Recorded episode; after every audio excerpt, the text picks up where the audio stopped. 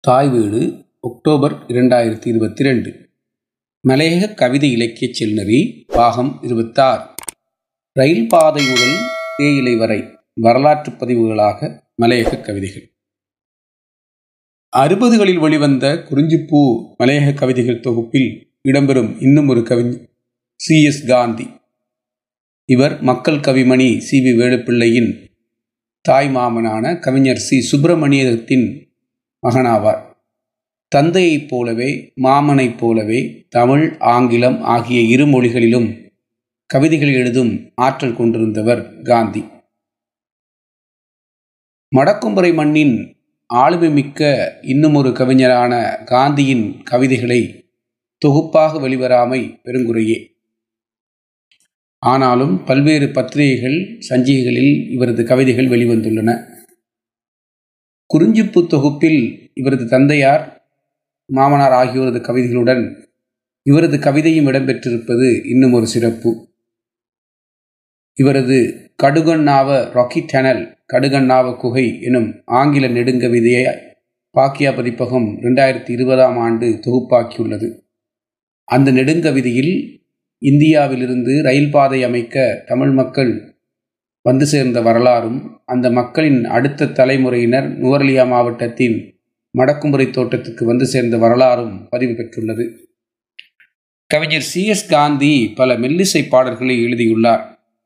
அவ்வப்போது அவை இலங்கை வானொலியில் ஒழிக்க கேட்கலாம்.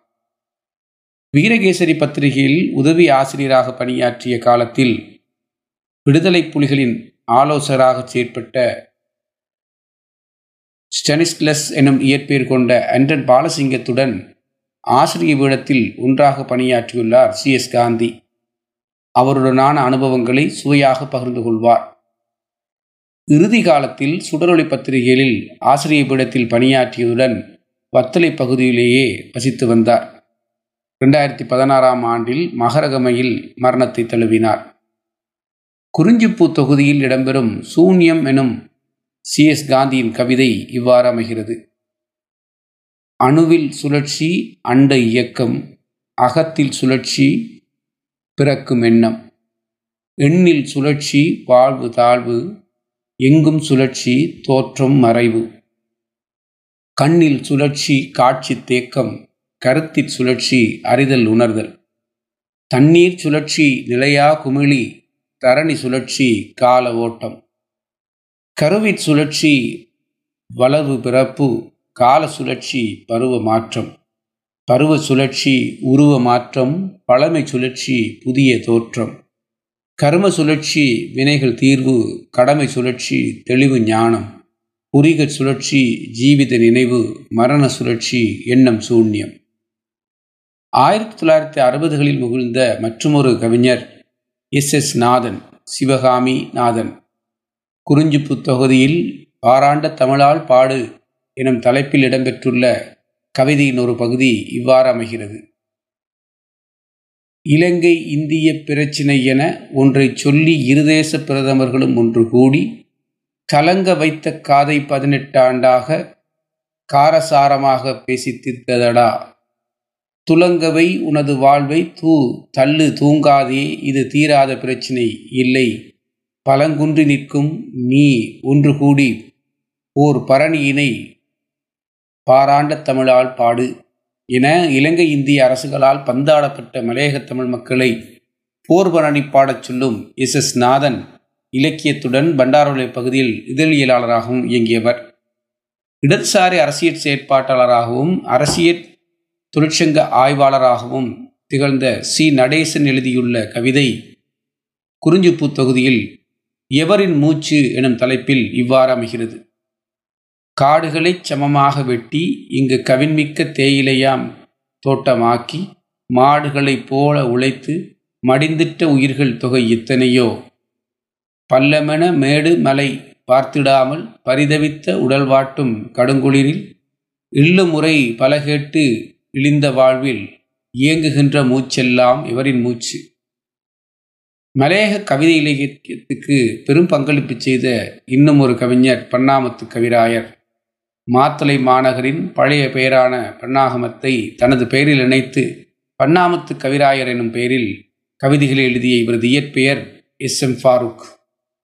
இவர் மொழிபெயர்ப்பு இலக்கியத்திலும் வெற்றி கண்டிருக்கிறார்.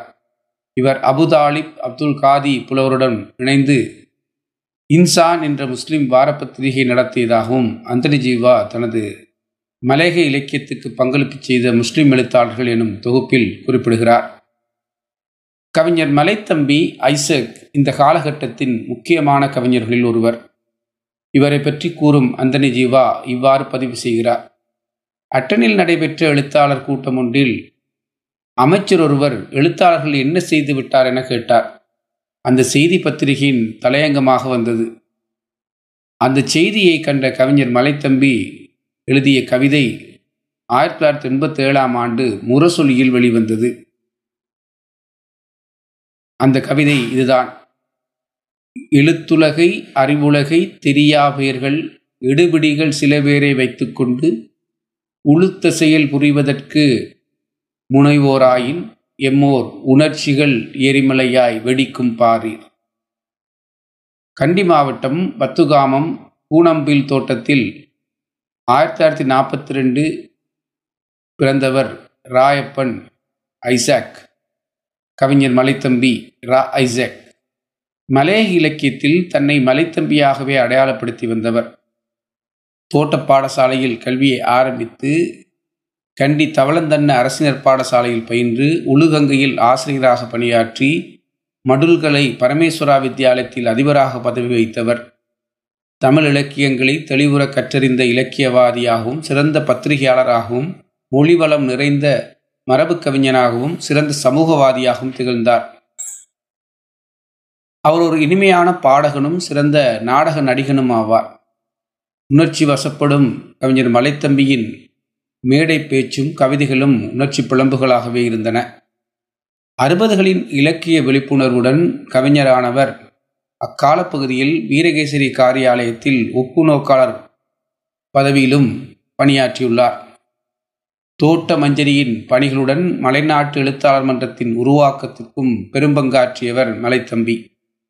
தினபதி சிந்தாமணி பத்திரிகைகளின் உதவி ஆசிரியர்கள் ஒருவராகவும் பின்னர் தேசிய முரசொலி ராஜாளி போன்ற பத்திரிகைகளில் பணிபுரிந்தார்.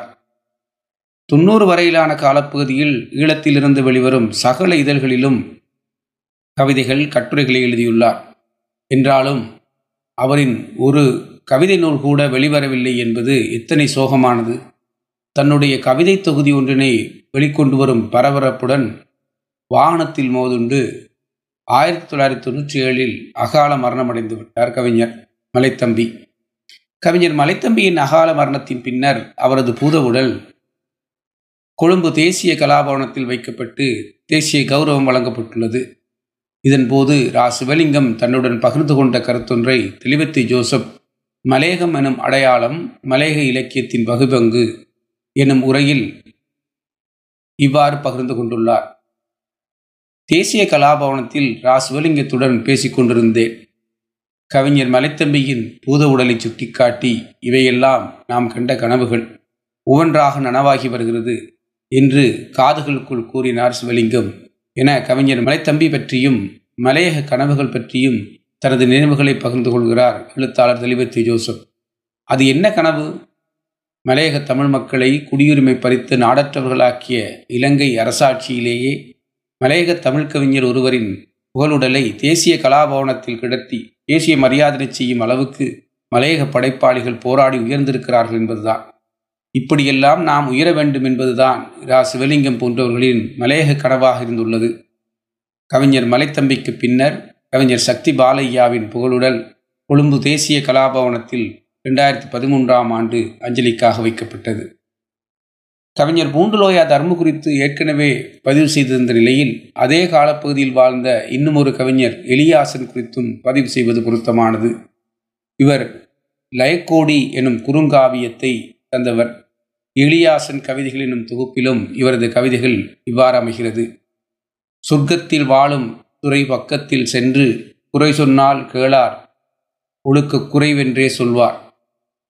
பூண்டுலோயா பகுதியிலேயே நீண்ட காலம் வாழ்ந்தவர் ஆய்வெழுத்தால் சாரநாடன்.